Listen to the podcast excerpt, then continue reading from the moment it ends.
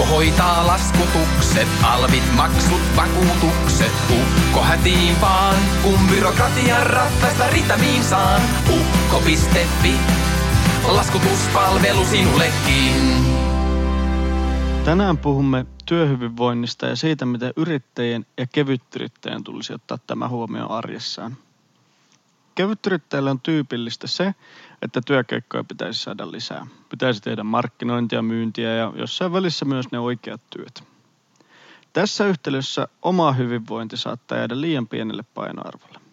Isossa mittakaavassa kyseessä on todella valtava ongelma.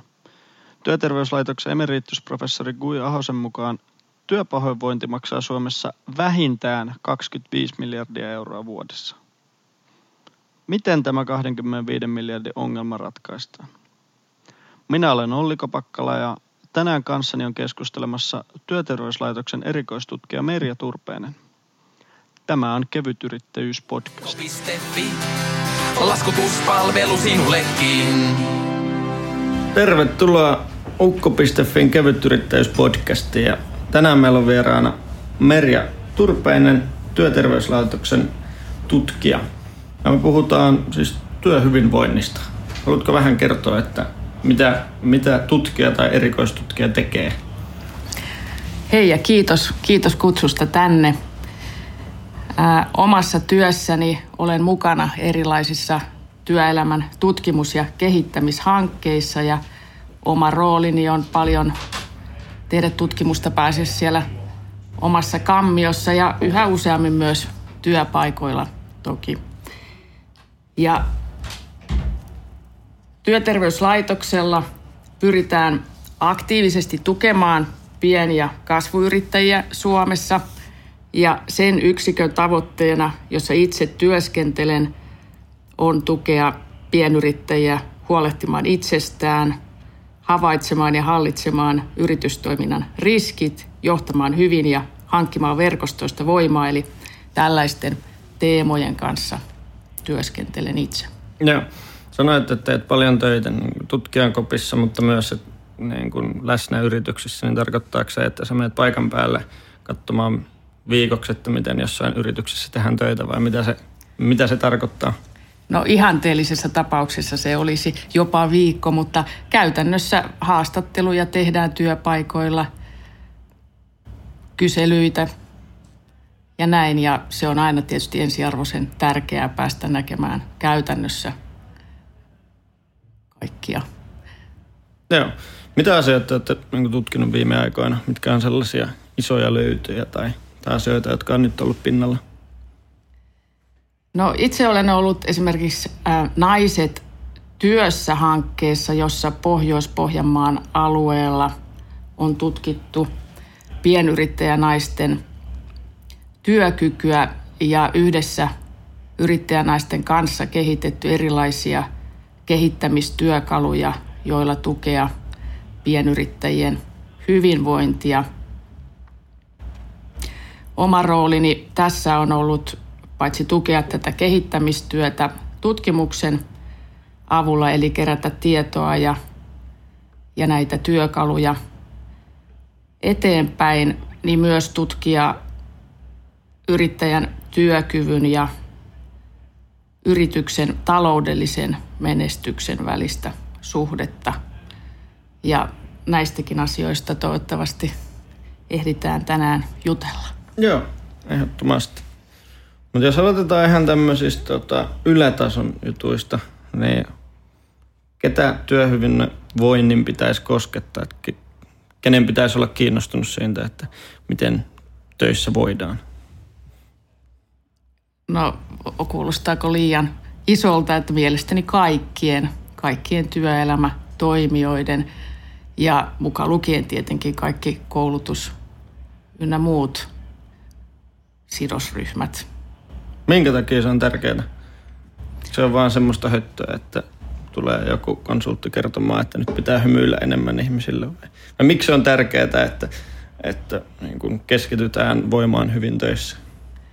No siksi, että silloin jaksetaan paremmin ja vain sillä tavoin niin luodaan kestävää työelämää ja yrittämistä Eli jaksetaan sitten terveenä ihan sinne eläkeikään asti.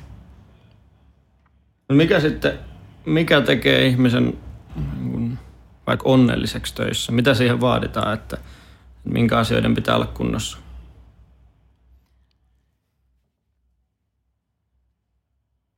Tärkeää varmasti on tehdä työtä, joka parhaimmillaan on tietenkin itselle myös mielekästä, mutta myös turvallista ja turvaa tietenkin sen oman toimeentulon, että pääasiassa töissähän käydään sen takia, että ansaitaan elantoa. Joo. Mutta onko sitten ollut huomattavissa mitään muutosta, kun meillä on tietenkin hirveä määrä kevytyrittäjiä, jotka kuuntelee tätä meidän lähetystä, niin onko, onko esimerkiksi just uusissa työmuodoissa ja itsensä työllistämisen ja yksinyrittäjyyden niin kuin kasvussa, niin onko se aiheuttanut jotain tutkimuksissa esiin tulleita haasteita tai semmoisia, mitä pitäisi ottaa paremmin huomioon? Että, että ei olla kuitenkaan enää niin paljon siinä yhteiskunnassa, että, että niin kuin hierarkiset organisaatiot ja tehdään koko elämän pituisia työuria, vaan että just tehdään niin kuin sitä sun tätä vähän erilaisissa tiimeissä ja niin kuin usein just sillä lailla, että palkkakaan ei ole sama aina niin kuin kuukaudesta toiseen. Niin mitä haasteita se asettaa? Niin, äh, työhyvinvoinnin näkökulmasta työelämän muutos vaikuttaa tietenkin monin tavoin ja juuri yksin yrittäjyys, kevyt yrittäjyys on, ovat näitä uusia tai uudempia työmuotoja, joita tämä muutos edistää. Ja nehän niin kuin parhaimmillaan nämä uudet organisointi, työn organisointitavat, alustatalous ja digitalisaatio – mahdollistavat monia hyviä asioita. Ne voivat juuri luoda uudenlaista työtä tai työmahdollisuuksia. Ja ne voivat lisätä työnteon joustavuutta, mikä taas sitten puolestaan voi helpottaa esimerkiksi työn ja perheen ja muun elämän yhteensovittamista. Samoin kuin nämä verkostot voivat tarjota uudenlaisia työyhteisöjä ja vertaistukea. Mutta tietenkin yksilöt ovat uudella tapaa enemmän ehkä sitten vastuussa tästä omasta työhyvinvoinnistaan ja työkyvystään ja sen edistämisestä nyt kun sitten puuttuu se työorganisaatio ja vakituinen työsuhde ja palkkatyö, joka takaa monia, monia etuja. Joo. Miten sitten, onko sinulla mitään nopeita konkreettisia vinkkejä, että miten, miten voi pitää huolta siitä, että ei, ettei pala loppuun tai että niin kuin jaksaa töissä ja ei, ei tota, välttyy isoimmilta ongelmilta, niin kuin jos on itse vastuussa niin kuin kokonaisuudessaan omasta, omasta niin kuin toimeentulosta ja onko siinä onko siinä havaittavissa semmoisia, että onko ihmisillä Tuleeko enemmän ongelmia siitä, että ei ole tarpeeksi töitä vai siitä, että on liikaa töitä? Tai minkä, miten sä näet sen asian, että sen saisi sais, tota, jotenkin tasapainoa? Koska siitä monet, niin kun, monet on valitellut, että siinä on tasapainoilemista. Miten sen Joo. saa kuntoon? Varmasti molemmat ongelmat voivat tulla eteen. Ää, Yrittäjäthän pääsääntöisesti kokevat usein vahvaa työn imua, mutta osa tekee hyvin paljon töitä ja pitää vähän lomia. Ja siksi on tärkeää tietenkin pitää huolta omasta työkyvystään, ettei ikään kuin vahingossa pääse uupumaan, kun työ on niin innostavaa ja siihen on niin sitoutunut. Ja työkykyhän on sitä, että omat voimavarat, niin kuin terveys, osaaminen ja ammattitaito – riittävät tämän oman työn ja yrittäjyyden vaatimuksiin. Sitten yrittäjän arjessa tällainen hyvä työkyky näkyy esimerkiksi elämän tasapainoisuutena, stressin hallintana ja hyvin nukkumisena. Ja työkyky on myös terveellistä arteriointia ja riittävää liikuntaa ja ylipäätään sitä, että huolehtii itsestään ja että paukkuja ja aikaa riittää muuhunkin kuin työn tekemiseen. Ja jos vielä mietitään sitä, mihin yrittäjän pitäisi kiinnittää huomiota, niin ensinnäkin voi kysyä, palautuuko omasta työstään hyvin. Merkki siitä, että palautuu työstään riittävästi, on esimerkiksi se, että tuntee aamulla herätessään olonsa virkeäksi ja odottaa innolla työpäivän tapahtumia. Ja jaksaa sitten myös työpäivän jälkeen tehdä kaikkea kivoja asioita. Toiseksi usein ja moni yrittäjä on edelleen turhan yksin tämän yrittämisensä kanssa. Yrittäjän työssä rasittavat usein esimerkiksi jatkuva kiire, tekemättömien töiden paine, liian vähäinen aika töiden tekemiseen kunnolla ja myös yrityksen kannattavuuteen liittyvät ongelmat. Ja tällöin vertaistuki on tärkeää, sillä kun saa vertaistukea toiselta yrittäjältä, niin oma ongelma voi ratketa suoraan tai voi saada uuden näkökulman johonkin hankalaksi kokemaan tilanteeseen. Tai voi saada henkistä tukea ja myötäelämistä, kun saa purkaa mieltä ja sitten tämä lohduttaa ja vähentää itsessään stressiä. Eli tämän oman työkyvyn kannalta on tosi tärkeää, että ihmisiä on ympärillä, sellaisia ihmisiä, jotka tukevat vastoinkäymisissä ja joiden kanssa voi myös jakaa onnistumisiaan ja ilota kaikista aikaansaannoksista. Ja ihmisiä, jotka aidosti iloitsevat kanssa, kun me menestytään. Kolmanneksi on hyvä oivalta ja muistaa, että yrittäjän työssä ollaan aina riippuvaisia muista toimijoista, kuten asiakkaista, muista yrittäjän kohde- ja sidosryhmistä. Samoin toimintaympäristö ja erilaiset muutokset vaikuttavat omaan työhön. Eli lukuisat tällaiset yrittäjästä itsestään riippumattomat tekijät. Ja vaikka kuinka itse yrittäisi, niin välillä se oma panostus ei vain riitä ja liiketoiminta saattaa takuuta tai ei vain kerta kaikkiaan ehdi ihan kaikkea. Ja varsinkin silloin, kun yritystoiminnassa on haasteita, olisi erityisen tärkeää muistaa pitää huolta itsestään ja omasta työkyvystään – että sitten jaksaa ja pysyy terveenä ja motivoituneena. Sama tietenkin, jos muussa elämässä tai perheessä on vastoinkäymisiä, niin nämäkin vievät voimavaroja työnteosta ja yrittämisestä. Eli olisi tärkeää oppia olemaan myös armollinen itselleen. Ja neljänneksi on hyvä huomata, että oma työkyky on yhteydessä liiketoiminnan tuloksellisuuteen – Esimerkiksi pitkään jatkuneessa kovassa kiireessä piilee sellainen vaara tai sudenkuoppa, että usein juuri stressaantuneena helposti kiristää tahtia ja stressi lisääntyy, eikä ehdi palautua työstä. Eli juuri silloin, kun pitäisi painaa jarrua ja pysähtyä miettimään omaa jaksamistaan ja liiketoiminnan tilaa ja tulevaisuutta, niin helposti lisääkin tahtia ja saattaa joutua jopa kierteeseen, jossa työt ruuhkaantuvat sitä mukaan, kun oma jaksaminen vähenee. Stressaantuneena näkökulma voi kaveta niin, ettei huomaa oikein ympäristön signaaleja ja liiallinen tai pitkään jatkunut stressi voi olla tosi huono asia yrityksen kehittämisen ja bisneksen näkökulmasta. Eli joskus työnteossa vähemmän on siis enemmän. Eli siis tuosta nopeasti, tai moni asia tuntuu vähän tutulta, kun itsekin ollut melkein 15 vuotta yrittäjänä. Mutta onko siis, jos merkki siitä, että, että on palautunut työstään se, että vaikka maanantai-aamuna herää seitsemältä ja ulkona on pimeätä ja avaa ovea ja sataa loskaa, niin että et silloin ajattelisi, että onpa kiva lähteä töihin. Niin siis onko se mittari silleen, että jos ei tunnu siltä, niin sitten pitää olla vähän huolissaan. No jos se pitkään jatkuu, se, ettei oikein ole kiva lähteä ja koko ajan alkaa tuntua vaan ahdistavammalta, niin silloin on kyllä tärkeää olla huolissaan.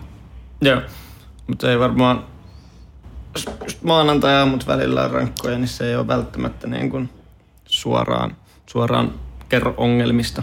No ei välttämättä ihan suoraan näin. Joo. Mm. Onko tuossa muuten, niin kuin sä aikaisemmin puhuit, että olet tehnyt just naisyrittäjien kanssa tutkimusta, niin onko siinä eroja vaikka miesten ja naisten välillä, että miten suhtaudutaan, niin, tai vaikka stressataan eri asioista? No tutkimusten mukaan useimmiten naisyrittäjät huolehtivat enemmän ja stressaavat myös enemmän työn ja perheen yhteensovittamisen haasteista.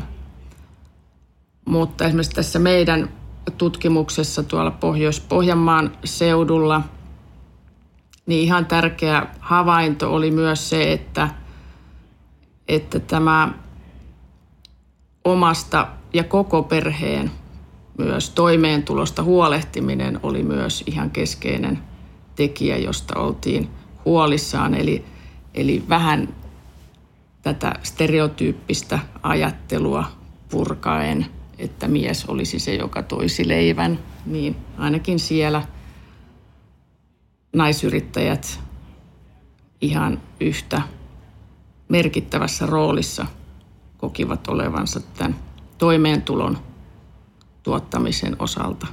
Joo. Ja sitten mediassa on niin viime aikoina ollut paljon keskustelua, onko se joku huijarisyndrooma tai semmoinen, että stressataan siitä, että joku huomaa, että sä et osaa sitä, mitä, niin, kuin niin hyvin asioita kuin sä kun sun pitäisi osata. Tai semmoinen, että työelämässä niin kuin edetään ylöspäin ja sitten pelätään, että jossain vaiheessa joku huomaa, että enhän mä osaakaan näitä asioita. Niin kuin semmoinen itsestään tullut asia, mikä sitten rupeaa stressaamaan. Niin onko semmoista käsitelty noissa tutkimuksista ei tullut esille. Tämä voi olla, että välttämättä yrittäjillä se voi olla eri asia kuin sitten taas niin kuin isossa organisaatiossa. Onko tuommoista tota, tullut vastaan? Joo, ihan omissa tutkimushankkeissa ja kohteissa ei tällaiseen problematiikkaan olla törmätty, mutta tärkeää kyllä on nimenomaan oman työkyvyn kannalta niin pitää yllä omasta osaamisestaan. Että tämä tuli mieleen niin kuin kysymyksestäsi. Joo. Ja sitten taas kun miettii isoja niin kuin kilpailuhenkisiä organisaatioja, niin monet sanoo sillä että, että ihmiset etenee niin pitkään, kunnes ne löytää työtehtävän, mitä ne ei osaa. Sitten ne jää paikoilleen siihen. Miltä tuommoinen väite kuulostaa? No se kuulostaa siltä, että,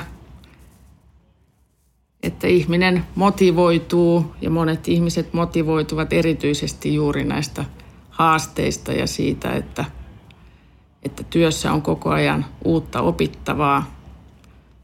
Itsekin pidän omasta työstäni juuri tästä syystä, että joka ikinen päivä oppii uutta koko ajan.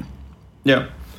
Ja sitten meillä oli toi äh, Frank Martela yhdessä podcastin jaksossa haastattelussa ja siinä puhuttiin just itseohjautuvuudesta ja siitä niin kuin, äh, motivaatiosta, että minkä takia ihmiset tekee töitä.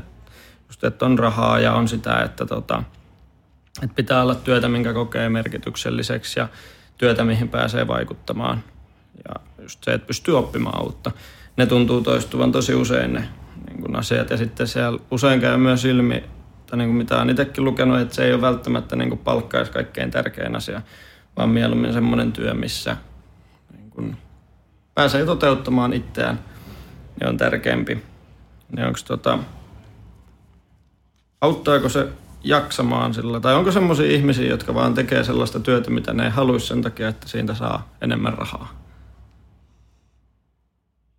Hmm. Joo, jäin itse miettimään näitä, näitä kysymyksiä siitä, että onko esimerkiksi palkansaajien ja yrittäjien välillä hyvinvoinnissa ja tähän työhön motivoitumisessa eroja, kun paljonhan näitä on tutkittu esimerkiksi kansainvälisissä tutkimuksissa pohdittu paljonkin sitä, että kuinka yrittäjyys itsessään on tekijä, joka vaikuttaa – yrittäjään, hänen terveyteensä, hyvinvointiin ja, Ja yrittäjyys esimerkiksi motivoi monia. Ja yrittäjien on todettu olevan tyytyväisempiä usein työhönsä kuin palkansaajat. Mutta tähän motivaatioon ja tyytyväisyyteen vaikuttaa juuri paljon se, että onko yrittäjä omasta halustaan yrittäjä ja suorastaan ehkä vedetty yrittäjäksi. Vai onko hän toivomansa palkkatyön sijaan ikään kuin pakotettu yrittäjyyteen?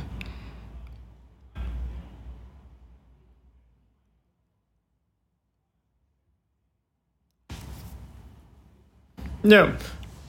Toi on tullut kanssa vastaan niin kuin, myös se, että miten, miten vaikka kun ihmiset puhuu, puhuu kevytyrittäjyydestä, niin se koetaan kuitenkin semmoiseksi statusjutuksi itsellä. Että on tullut vastaan ihmisiä, jotka on, on sanonut, että he on ollut useita vuosia kevytyrittäjänä.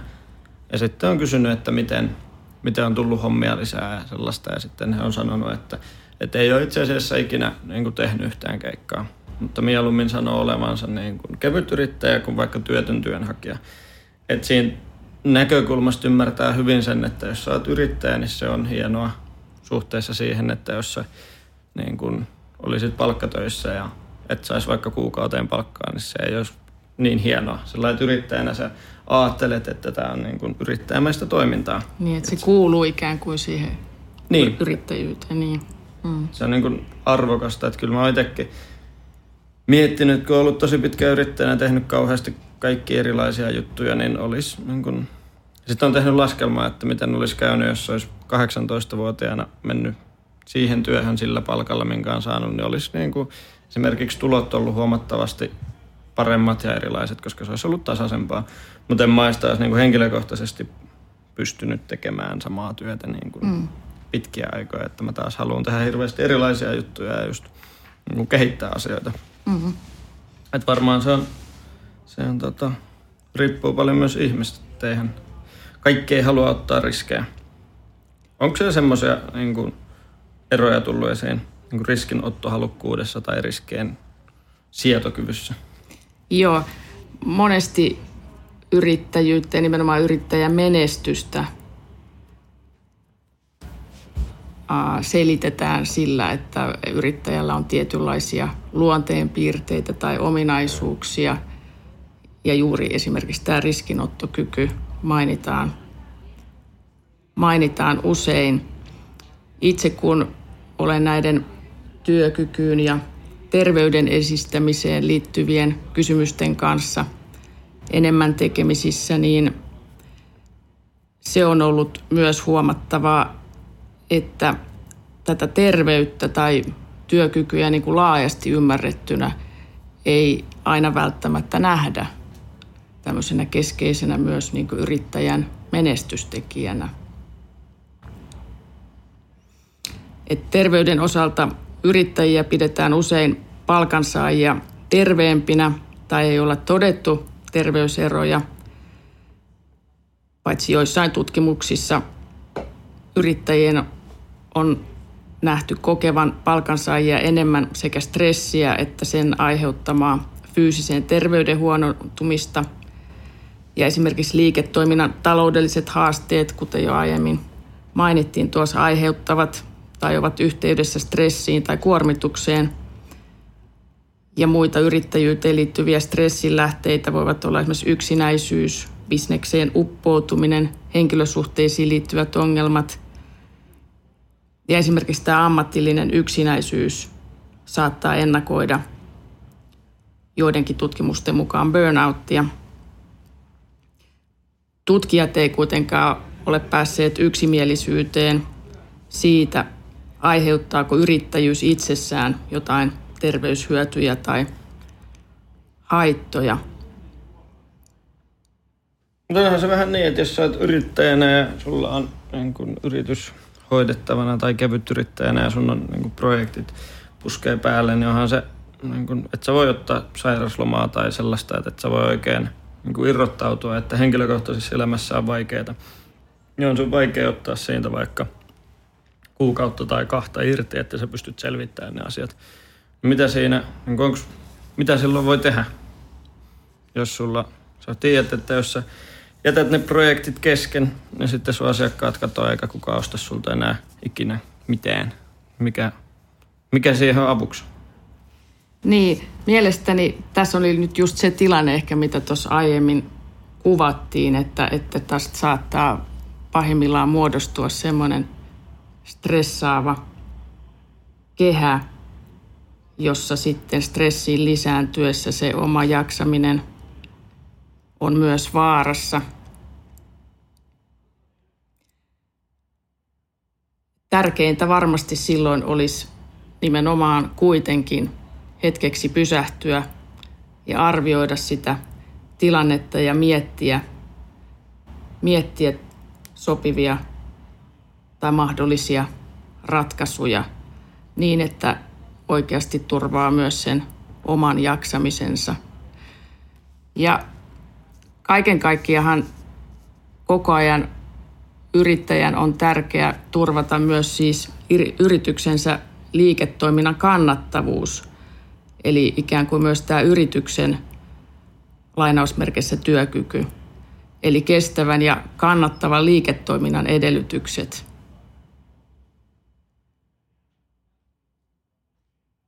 Eli käytännössä yrittäjän terveys, yrittäjän osaaminen, ammattitaito ja yritystoiminnan kannattavuus ovat niin kuin hyvin yhteenkytkeytyneitä, samoin kuin yrittäjän omat mahdollisuudet tukea ja edistää omaa terveyttään ja osaamistaan. Et parhaimmillaan meillä onkin sellainen myönteinen ja voimavarojen jatkuva kertymisen kehä. Eli mitä parempi yrittäjän terveys ja osaaminen ovat, niin sitä enemmän hänellä on edellytyksiä itsellään turvata yritystoimintansa kannattavuus. Ja mitä parempi sitten liiketoiminnan kannattavuus on, niin sitä enemmän yrittäjällä on mahdollisuuksia edistää omaa hyvinvointia ja panostaa terveyteensä ja itselle ja omassa elämässä tärkeisiin asioihin. Eli tästäkin syystä nimenomaan ennaltaehkäisevästi ja jatkuvasti niin tilannetta tarkkaileen on hyvä edetä. Joo. Mutta onko se siis, tuossa sanoit myös, että on tärkeää se, että niin liiketoiminnalliset edellytykset on hyvät ja niin toiminta on kannattavaa, sehän että tekee paljon töitä. Ja hän silloin samaan aikaan voi huolehtia myös niin vaikka, että liikkuu tarpeeksi. Kummasta pitäisi aloittaa, jos pitää valita jompikumpi? Että ensin raha-asiat kuntoon vai terveysasiat? No molempi parempi. Että, että ilman toista ei kuitenkaan ole toista. Että sitten juuri sen oivaltaminen, että sitten se oma terveys ja työkyky niin on on liiketoiminnan edellytys, että jos terveys pettää, niin ei ole liiketoimintaakaan sen jälkeen mahdollista. Ja sitten, miten, miten niin kuin yhteiskunnan turvaverkko tai tukiverkko toimii yrittäjän suhteen, että pitkältihän se on niin, että jos, jos oot palkansaajana ja sitten tulee ongelmia, niin sit sulla on kuitenkin aika, aika vankka tuki siellä – taustalla. Mutta sitten taas yrittäjillä se, kun ainakin mielikuvien mukaan se ei ole, ei ole täsmälleen samanlainen, että aika vankassa on kuitenkin sekin mielipide, että jos alat yrittäjäksi, niin et saa mitään tukea mistään. Ihan niinhän se ei oikeasti mene, mutta on siinä selkeä ero kuitenkin palkansaajan ja yrittäjän niin sen yhteiskunnan tarjoaman tukiverkon osalta. Kyllä, et näkisin kyllä juuri näin, että freelancerina työskentely ja kevyt ja yksin yrittäjyys lisäävät yksilön vastuuta omasta terveydestään ja osaamisestaan. Ja tilanne on toinen verrattuna palkansaajiin, sillä yrittäjä luonnollisesti kantaa itse vastuun oman liiketoimintansa tuloksesta ja kannattavuudesta, toisin kuin palkansaajalla, jolla on ikään kuin puskuri sillä työnantaja kantaa työkyvyn, myös työkyvyn tukemisen ja edistämisen kuluihin liittyvät kulut ja mahdolliset riskit. Maksaa sairasloman ajalta palkan ja parhaimmillaan mahdollistaa erilaisia joustoja tai etuuksia, joilla palkansaaja voi voida paremmin. Ja yrittäjä on tietenkin näiden, näiden kanssa siinä mielessä yksin, että joutuu sovittamaan omat ratkaisunsa ja kulunsa omaan liiketoimintaansa ja kantaa esimerkiksi oman terveyden edistämiseen liittyvät kulut ja niihin liittyvät mahdolliset liiketoiminnalliset riskit, jos myös itse. Mutta nythän yhteiskunnan taholta varmasti ollaan ja ollaankin herätty monin tavoin. On lakimuutoksia meneillään ja muita, joilla varmasti edistetään myös yksinyrittäjä ja kevytyrittämisen mahdollisuuksia. Sitä me kovasti myös toivotaan, että saisi kuitenkin se, että ihminen työllistää itse itsensä ja elättää itsensä, niin on, on niin kuin asia, mistä itse yleensä mun mielestä puhutaan liian vähän siitä, että puhutaan enemmän just startup-yrittäjyydestä ja siitä, että lähetetään ihmisiä Marsiin ja tehdään niin kuin yrityksiä, joilla on hyvin pieni todennäköisyys onnistua, mutta jos ne onnistuu, niin siitä tulee jättiläismäinen menestystarina. Ja usein taas itsensä työllistäjän tavoitteena on saada elätettyä itsensä ja oma perheensä. Ja silloin jos toivoisi, että niin tämmöisiä ihmisiä arvostettaisiin myös niin kuin heille kuuluvalla tavalla, koska sehän on hienointa, että sä elätät täysin itse omilla toimilla itsensä. Kyllä.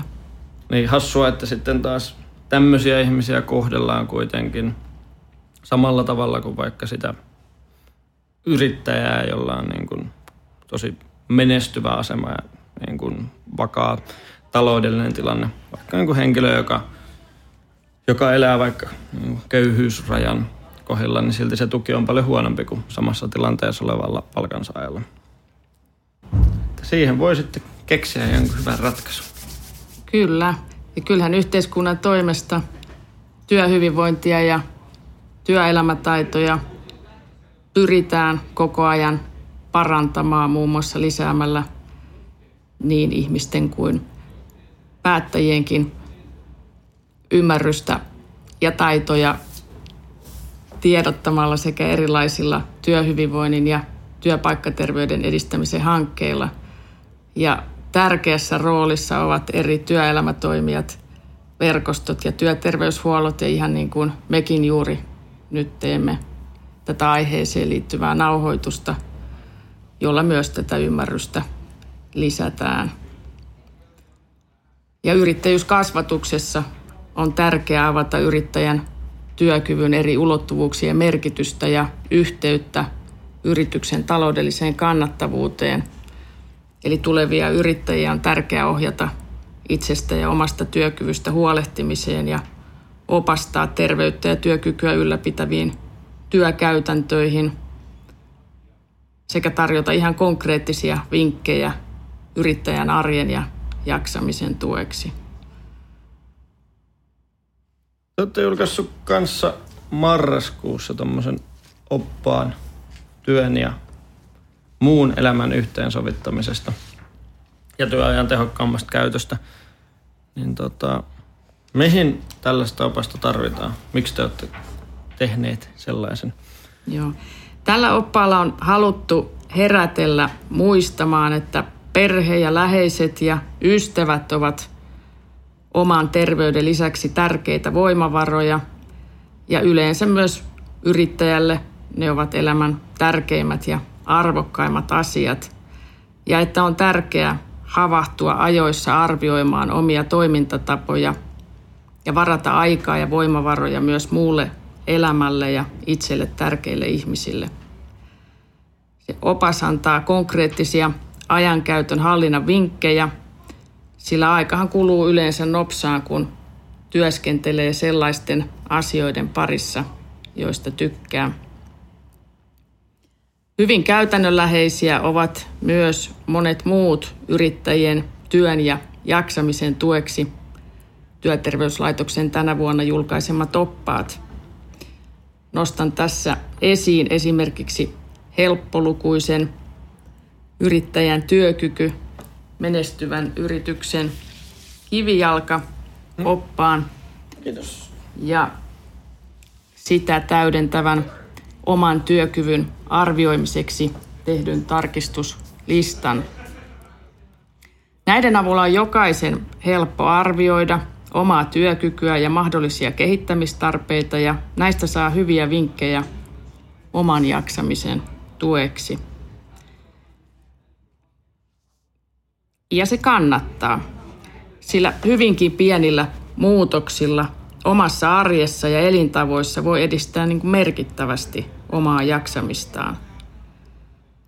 Liikunnan lisääminen kannattaa aina, sillä kevyetkin hommat stressaavat, jos on huono kunto. Ja liikettä työpäivään saa lisättyä esimerkiksi vaihtamalla työasentoa usein, kävelemällä portaita ja työmatkoja ja niin edelleen, eli ihan näitä perinteisiä keinoja. Suuri työmäärä ja yksipuoliset työasennot kuormittavat, joten omaa jaksamista edistääkseen on tärkeää pitää myös pitkin päivää taukoja. Ja näin pysyy virkeänä ja palautuu työn ohessa. Ja meidän tutkimukset kertovat, että terveelliset elämäntavat kyllä kiinnostavat yrittäjiä ja yrittäjillä on niistä tietoa, mutta niiden noudattaminen tuottaa kuitenkin usein vaikeuksia, sillä töitä on yleensä paljon ja tukea puolestaan vähän. Jos haluaa kehittää omia toimintatapojaan, niin ensimmäiseksi kannattaa pohjustaa omaa motivaatiotaan. Sieltä oppaasta löytyy myös hyviä vinkkejä siihen. Eli kannattaa pysähtyä hetkeksi miettimään, mikä omassa elämässä on itselle tärkeintä ja näkyykö se omassa ajankäytössä. Eli miksi kannattaa pitää huolta itsestään ja jaksamisestaan. Ja mitkä asiat ovat jo kunnossa ja missä puolestaan kehitettävää. Sitten kannattaa asettaa itselleen päämäärä ja ehkä jotain osatavoitteita.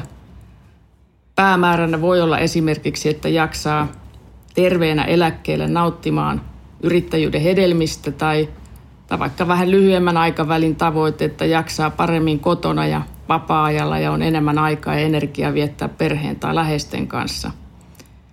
Ja aina kannattaa aloittaa jostain helposta tavoitteesta, että varmasti onnistuu.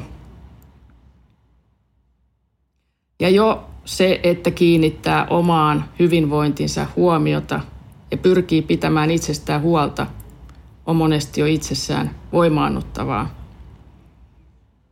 Ja kannattaa seurata omaa edistymistään. Eli kun tekee muutoksia työssään oman hyvinvointinsa edistämiseksi, on tärkeää huomata myös niiden konkreettiset tulokset. Esimerkiksi kun tauottaa työtään ja syö säännöllisesti, onko tällöin vähen, väsyneempi, vähemmän väsyneempi työstä lähtiessään, tai kun tekee vähemmän työtunteja, niin onko sitten myös hyvän tuulisempi kotona. Ja aina kun onnistuu tekemään jotain omaa hyvinvointia edistävää, kannattaa myös kehua itseään ja palautetta ja tukea tuloksista voi pyytää myös muilta. Ja sitten lopulta, kun sinnikkäästi pyrkii pitämään itsestään huolta kaikesta kiireestä huolimatta, niin vähin erin tällaiset pienet muutokset muuttuvat hyvää virtaa ja jaksamista tuottaviksi rutiineiksi. Tässä kohtaa mielelläni mainostaisin myös tätä työterveyslaitoksen palaudu mobiilisovellusta. Tämä mobiilisovellus, eli palaudu, auttaa yrittäjää kiinnittämään huomiota työkykyyn vaikuttaviin tekijöihin ja valitsemaan itselle sopivia tavoitteita. Sen lisäksi antaa vinkkejä ja palautetta, joiden avulla voi juuri arvioida omaa edistymistään. Tämän sovelluksen kehittämiseen on osallistunut joukko yrittäjiä ja suosittelen lämpimästi kokeilemaan sitä. Tämän palaudu-sovelluksen saa nyt maksutta käyttöön, kun ilmoittautuu verkossa osoitteeseen www.ttl.fi kautta palaudu. Ja sovelluksen käyttäjiltä kerätään nyt palautetta, eli mukaan pääsee tosiaan työterveyslaitoksen verkkosivulta www.ttl.fi kautta palaudu. Joo, ja laitetaan se linkki kanssa tuohon Hyvä. podcastin alapuolelle. Tästä vielä tästä yrittäjän työkokooppaasta. Mistä tämmöisen saa sitten? Täällä on nimittäin esimerkiksi mainittu alkoholi rentoutumiskeinona, eli kannattaa tutustua tähän. Joo, Saattaa olla sanottu, että se ei ole aina hyvä asia pelkästään, mutta, mutta Joo. mistä tota, tämän oppaan saa? voidaan laittaa nekin linkit Joo. sinne. Se on oikein hyvä idea, että nyt nämä paperipainokset hankkeen puitteissa alkaa olla. Kaikki on kohta jaettu, mutta sähköinen versio löytyy toki aina. Joo. Mainiota. Miten tota, miten sä itse pidät huolta omasta työhyvinvoinnista, jos niinku konkreettisesti miettii? Koska tuolla oli paljon asioita, mitkä kuulosti hyviltä ideoilta. Itselleen just esimerkiksi se, että tekisi vähemmän työtunteja, ne olisi hyvä. Mä en tiedä taas tykkäisikö niin vaikka esimiehet tai muu organisaatio, jos mä kertoisin, että tästä eteenpäin teenkin vain tunnin viikossa töitä, mutta vaikka niin kuin itse varmasti olisin silloin just iloisempi kotona, kuin olisi enemmän kotona, mutta, mutta tota, se ei yleensä ole mahdollista ihmisille, että jos haluaa saada palkkaa ja tehdä töitä, että pystyisi vähentämään työtunteja niin loputtomiin, niin mitä keinoja sulla esimerkiksi itselläsi on pitää yllä niin kuin hyvinvointia? Joo. Niin kuin varmaan kerroin jo, niin mä teen töitä toimistossa ja kirjoitan paljon. Ja itselleni olen tehnyt lupauksen tauottaa työtäni säännöllisesti ja yritän vaihtaa työasentoa usein. Mitä se tarkoittaa siis säännöllisesti? Kuinka, kuinka usein? No esimerkiksi tämä tämmöinen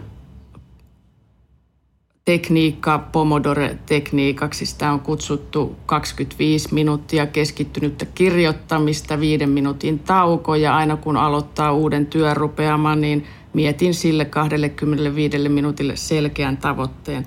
Tämä onnistuu tietenkin vain tehtävissä, jossa, joita tekee yksin ja pääsääntöisesti omassa rauhassa ilman keskeytyksiä. Sitten työpaikalla kävelen aina portaat ja myös osan työmatkasta. Käyn lounastauolla joka päivä. Syön hyvin ja tapaan tässä yhteydessä myös kollegoita. Se on tällaiselle kovin paljon yksin työtä tekevälle erinomainen mahdollisuus palautua. Mä olen opetellut myös sanomaan välillä ei, kun tulee uusia hankkeita, vaikka se onkin vaikeaa, kun innostun helposti aina kaikesta uudesta.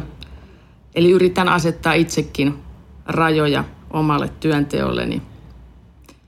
Ja vapaa-ajalla liikun ja retkeilen paljon luonnossa, mikä on sitten loistavaa vastapainoja tällä toimistossa työskentelylle. Esimerkiksi tällaisia.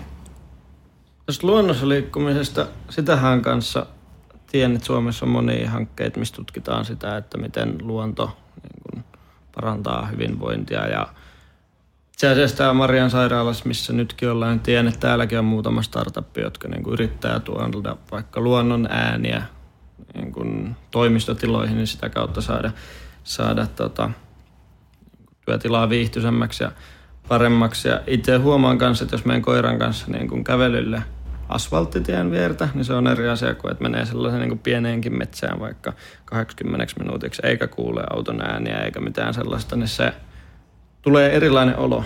Niin onko siitä, tota, oletteko te tutkinut sitä? Työterveyslaitoksella varsinaista tutkimusta aiheesta ei ole ainakaan vielä toistaiseksi, mutta, mutta esimerkiksi Tampereen yliopistosta kyllä löytyy juuri tähän liittyviä myönteisiä tutkimustuloksia, jotka nimenomaan tukevat sitä, että luonto, luonnossa liikkuminen on erittäin hyvää palautumisen näkökulmasta. Mistä se johtuu? Onko se vaan, että siellä on rauhallista ja ei ole niin paljon, paljon niin kuin, joka puolelle ei syötetä informaatiota. Jos kävelee kadulla, niin siinähän koko ajan jotain tapahtuu ja pitää varoa Joo. autoa. Ja kun ajaa pyörällä kohta yli ja koira hyppää jonkun lapsen päälle, jos se ei ole tarkkana. Ja... Joo, ärsykkeet ovat aivan toisenlaisia siellä luonnon helmassa, kun kuuntelee tuulta ja kävelee ikään kuin luonnon määrittämää reittiä. Joo. Eli käytännössä, jos on kevyt yrittäjä vähän stressaa, niin pitäisi tehdä enintään 25 minuuttia putkeen töitä ja sitten pitää taukoa ja mennä joka päivä metsään kävelemään. Niin sitten olisi onnellisempia sitten, koska sitten voisi paremmin töissä, niin sitten myös saisi enemmän rahaa siitä työstä.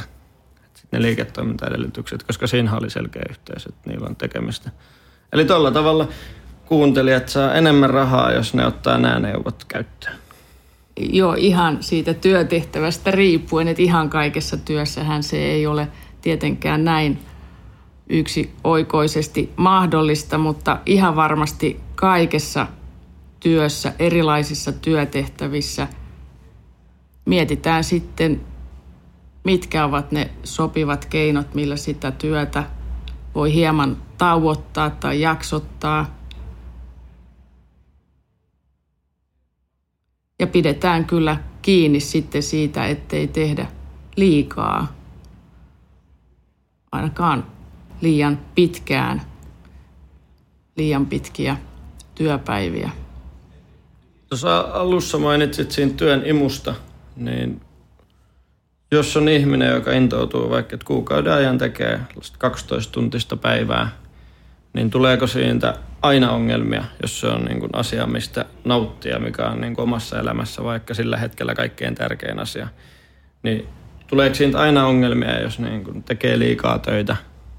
Vai onko se sellainen, että, että riippuen mitä töitä ja miten se itse ottaa siitä tutkimustietoa mm. ja muuten tietoa. Kaikki yksilöt ovat luonnollisesti erilaisia ja erilaiset työt kuormittavat eri tavoin. Lähtökohtatilanteet ovat erilaisia. Sitten tietenkin myös se, että tapahtuuko sinä aikana jotain muuta, joka myös voi vaikuttaa että ihan tietenkään yksioikoisesti ei voi yleistää, mutta keskiverto tutkimustulos on kuitenkin se, että, että pitkään jatkunut ja stressaava, hyvin kuormittava työ on terveydelle vaarallinen. Esimerkiksi niin kuin ihan palkansaajien osalta yli 50 tuntia – viikossa työskentely pitkään jatkuneena tai jatkuvasti tehtynä on yhteydessä terveyshaittoihin. Sehän tarkoittaa, että vaikka asianajatoimistoissa tai niin kuin isoissa konsulttitoimistoissa varsinkin, jotka on siellä niin kuin tekemässä uraa ja uraa alkuvaiheessa, niillähän noin ylittyy jatkuvasti. Nehän on kovassa riskiryhmässä silloin, että – uraputken alussa olevat ihmiset. Kuulostaa huolestuttavalta. Kyllä.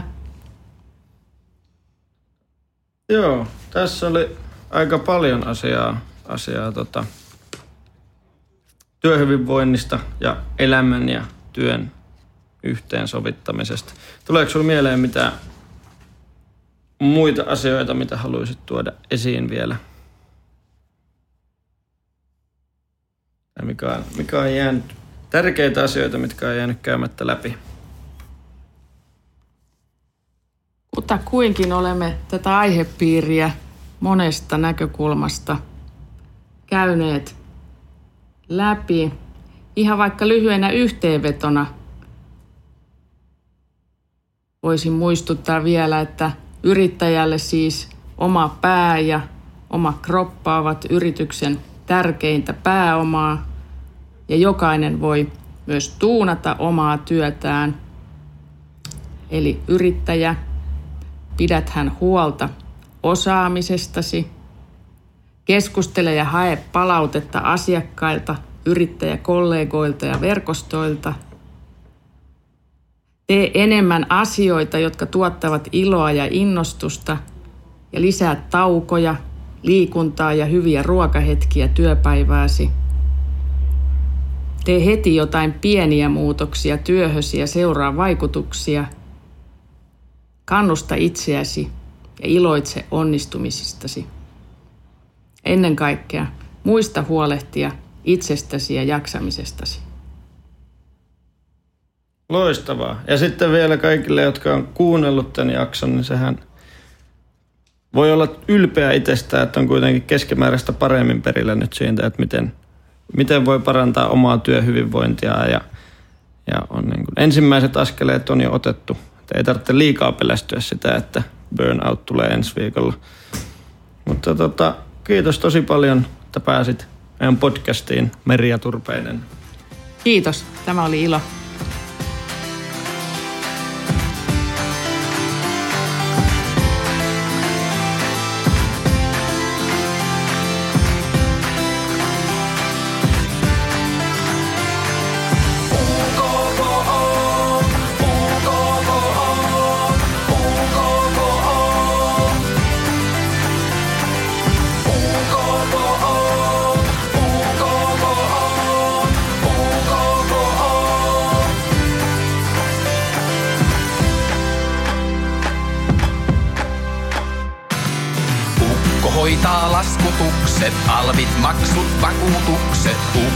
Ukko hätiin vaan, kun byrokratian rattaista ritamiin saan. Ukko.fi, laskutuspalvelu sinullekin.